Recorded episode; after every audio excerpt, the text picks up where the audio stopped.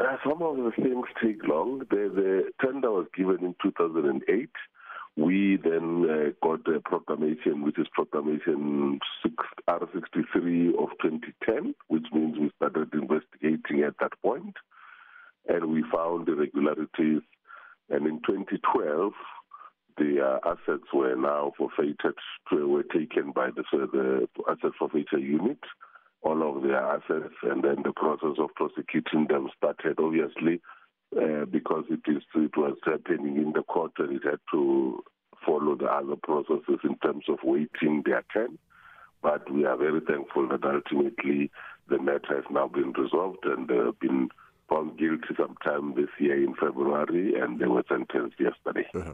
Now, how did the SIU discover that there was collusion and conflict of interest in this IT tender, which involved Mr. Valero David and Nilesh Singh?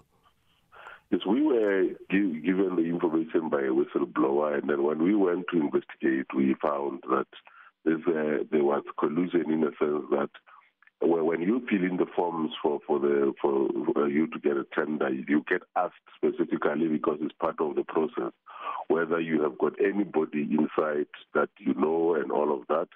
And they, Mr. Valero uh, David just indicated that he doesn't know anyone.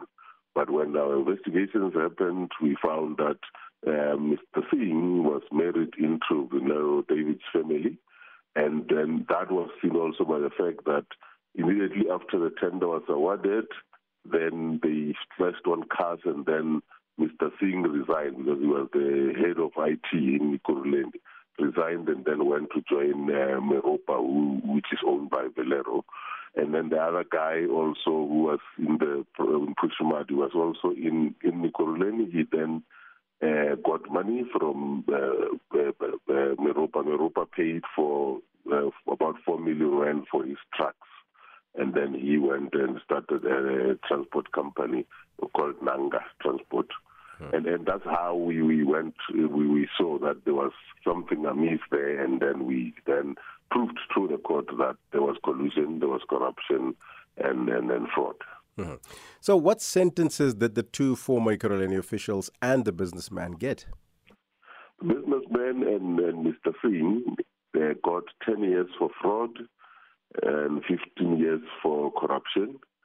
And then uh, Mr. Pushimari got uh, 10 years for collusion. Four of those uh, 10 was suspended, which means he will only serve six years.